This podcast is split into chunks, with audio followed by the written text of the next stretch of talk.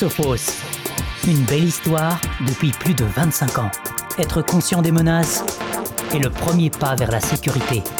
Sur Internet, soyez vigilants, soyez suspicieux et suivez Sophos France Blog avec Jérôme Vaugien. Bonjour et bienvenue dans ce 15e épisode du podcast radiosophos.fr. Je suis Jérôme Vaugien, je dirige la stratégie digitale de Sophos en Europe de l'Ouest. Et aujourd'hui, je vous propose une interview. Alors en fait, c'est pas une interview, c'est une intervention qui a été faite, c'est une présentation de Gwenel Rouillet, qui est RSSI euh, du groupe EFAGE. Et cette présentation de, de Gwenel Rouillet a été faite lors des RIAM il y a quelques semaines. Voilà, donc euh, Gwenel Rouillet, donc euh, RSSI, donc responsable de la sécurité des systèmes d'information du groupe EFAGE, euh, parle de son expérience avec Sophos. Donc c'est un témoignage client tout simplement, euh, un témoignage client historique, parce que ça fait quand même quelques années que nous travaillons avec le groupe EFAGE. Et Gwenel Rouillec est très souvent notre, euh, porte-parole et, voilà, c'est très aimablement qu'il nous, a, qui nous a offert ce témoignage client. Voilà, donc sans plus attendre, c'est parti, je vous laisse avec Gwenel Rouillet. Donc EFAGE, groupe de BTP français. Euh, on est un groupe de 70 000 personnes. On est les troisièmes euh, français hein, derrière euh, Bouygues et Vinci. voilà. Alors, donc je vous ai présenté EFAGE vite fait, je passerai les slides après. Donc moi je suis le RSSI du groupe, hein, du groupe au sens large du terme, puisque j'ai d'autres, on avait fait de la croissance externe, on a le groupe Clemcy, on a le groupe APRR, donc moi je suis tout en haut. Euh, L'autre particularité que j'ai, c'est que je suis l'officier central de sécurité du groupe.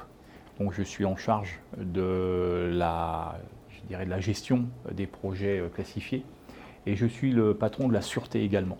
Puisqu'il y a 4 ans, euh, notre feu PDG a voulu centraliser, harmoniser les fonctions liées au, au réseau, mais également à l'accès physique à ces réseaux.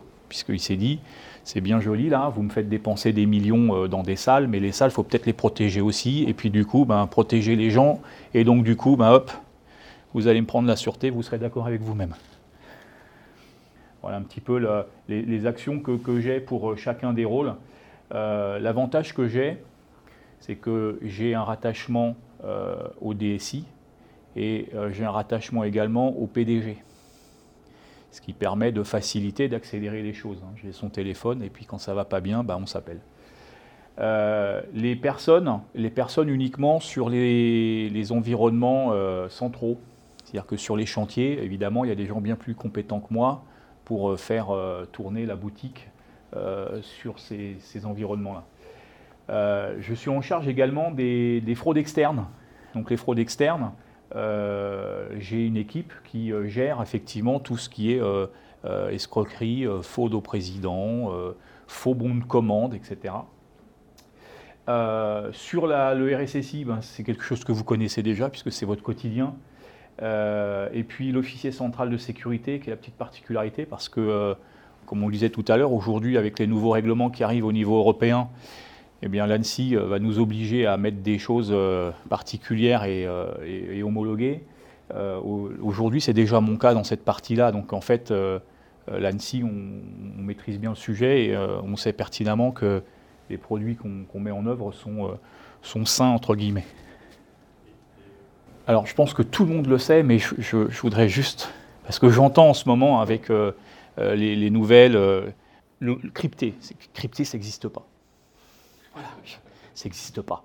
Décrypter, oui, mais crypter, ça n'existe pas. Donc, voilà, Re revenons un petit point, mais voilà, vous, vous le savez, peut-être pas. Euh, voilà, c'est que on sait ce que c'est que le chiffrement, le déchiffrement, ok, il n'y a pas de sujet, mais le décryptage, oui, cryptage, ça n'existe pas. Alors, à, la radio, à la télé, on voit les mecs euh, qui arrivent. Euh, voilà, c'était juste parce que moi, ça m'agace, donc je voulais remettre les choses en place. Voilà. Alors, le besoin. On a parlé tout à l'heure, euh, hier, en introduction, euh, d'un périmètre. On parlait du périmètre. Est-ce que euh, la protection périmétrique est-elle futile ou pas? Est-ce qu'elle est obsolète ou pas? Moi, je dirais, c'est la sécurité, c'est des briques qu'on rajoute. C'est certainement pas pour en enlever une. On l'a fait évoluer, on la migre, on l'intègre, mais on l'enlève certainement pas. Donc, moi, j'ai une problématique, c'est que j'ai des choses à protéger dans le monde industriel, en interne comme en externe, parce que euh, j'ai des gens qui ne veulent pas que le copain, on a FH Énergie, hein, euh, le copain des FH Construction, ils ne veulent pas les prix, parce qu'on se refacture entre nous. Donc c'est la guerre. Bureau d'études, les GIE, avec les prestataires, on est tous euh, concurrents, comme Orange et SFR, on travaille tous ensemble. Hein. Bruce, qui représente le groupe Bouygues, euh, je, lui achète du béton, hein, et vice-versa. Mais on doit travailler ensemble, sans pour cela euh, qu'ils aient accès à nos, super secrets. L'information, effectivement, bah aujourd'hui, euh, c'est fini. Hein. L'information ne reste plus dans les murs, on l'a dit tout à l'heure. Elle, part, elle vole, elle, elle, transite, elle doit vivre. Et les postes de travail sortent de l'entreprise. Aujourd'hui, on a 70% du parc qui sont des parcs des, laptops, alors que c'était l'inverse il y a encore deux ans. Donc aujourd'hui, l'information et la donnée, elle sort. Effectivement, aujourd'hui, la messagerie, c'est pareil, hein, tout, ces partages, le cloud. Euh, le cloud, euh, après, c'est chacun son point de vue, mais le cloud, on ne peut pas faire sans. C'est malheureusement, à mon sens, parce que ça serait que moi, ça resterait au chaud chez nous, voire euh, du cloud privé, mais voilà, aujourd'hui, il y a, l'argent et ben, on est obligé de faire avec.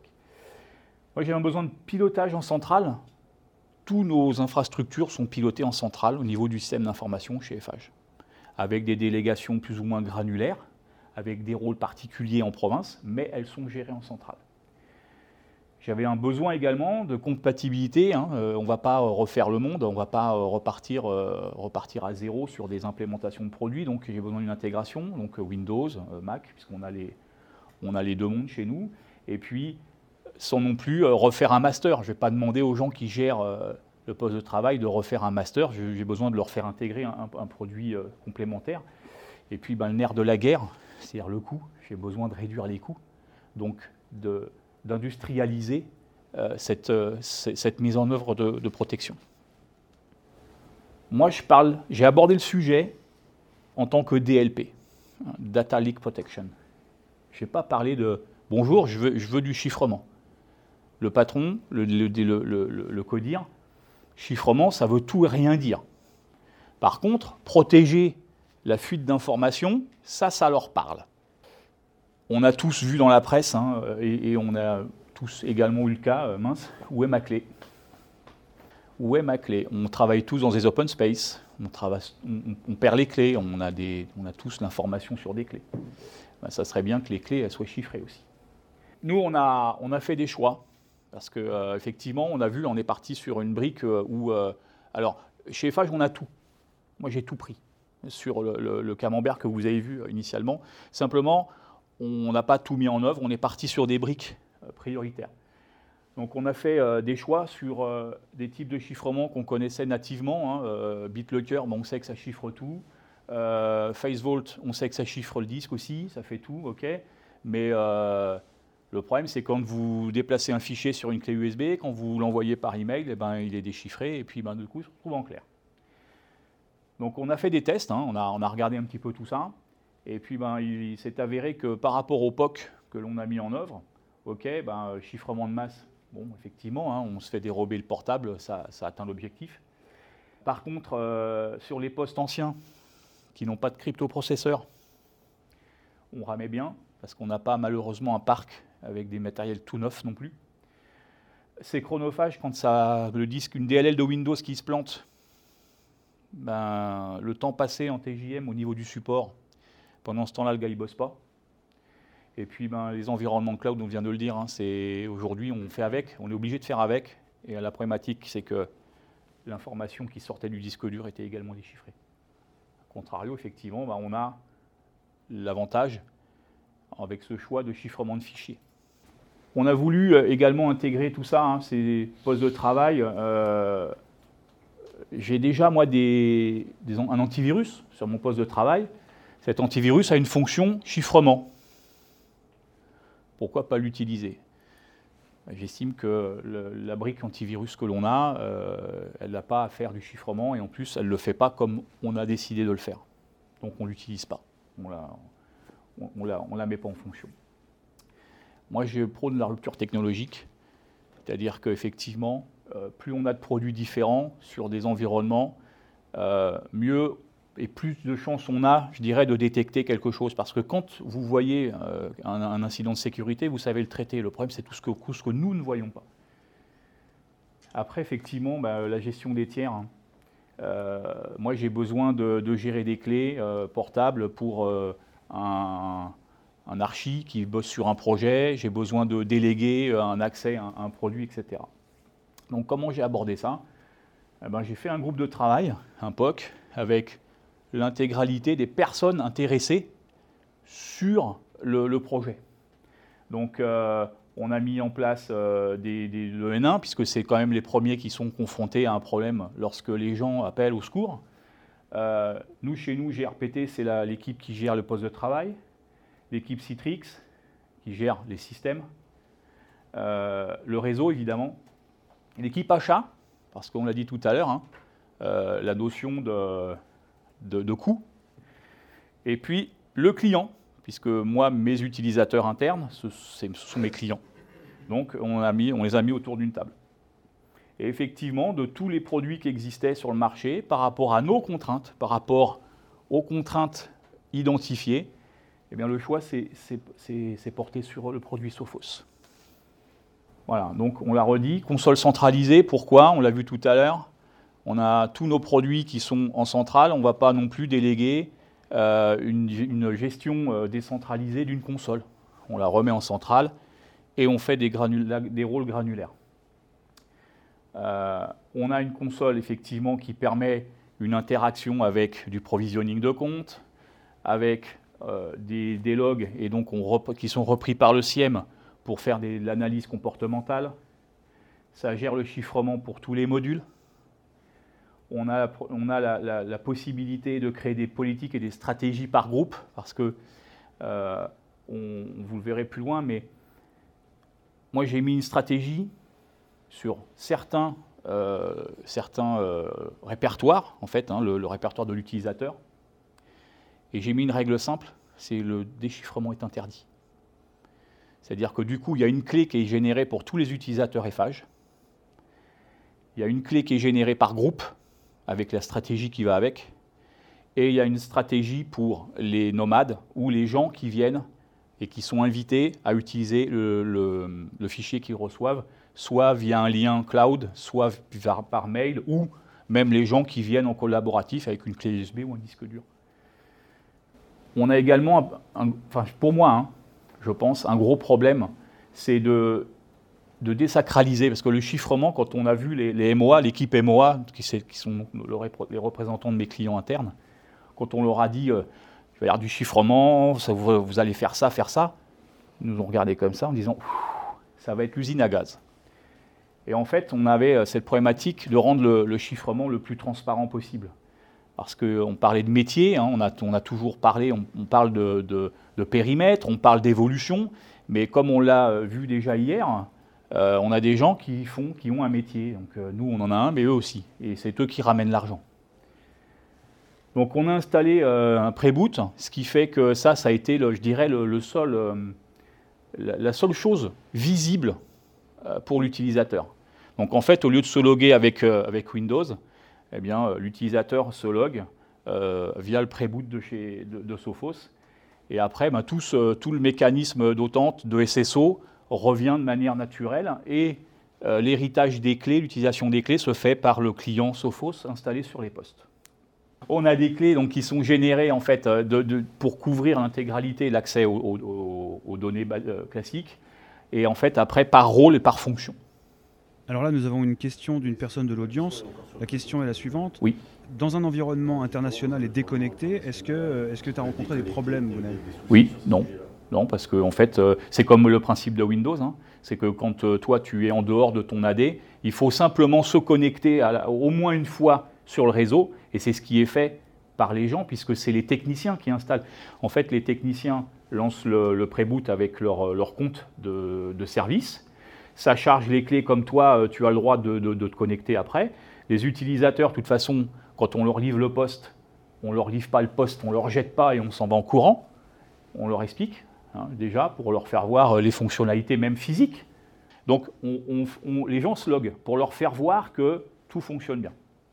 Donc effectivement, le pré-boot, euh, pour eux, c'est transparent et ça marche en, offline. Voilà. Alors ça, c'est important, je pense, pour, tout le monde.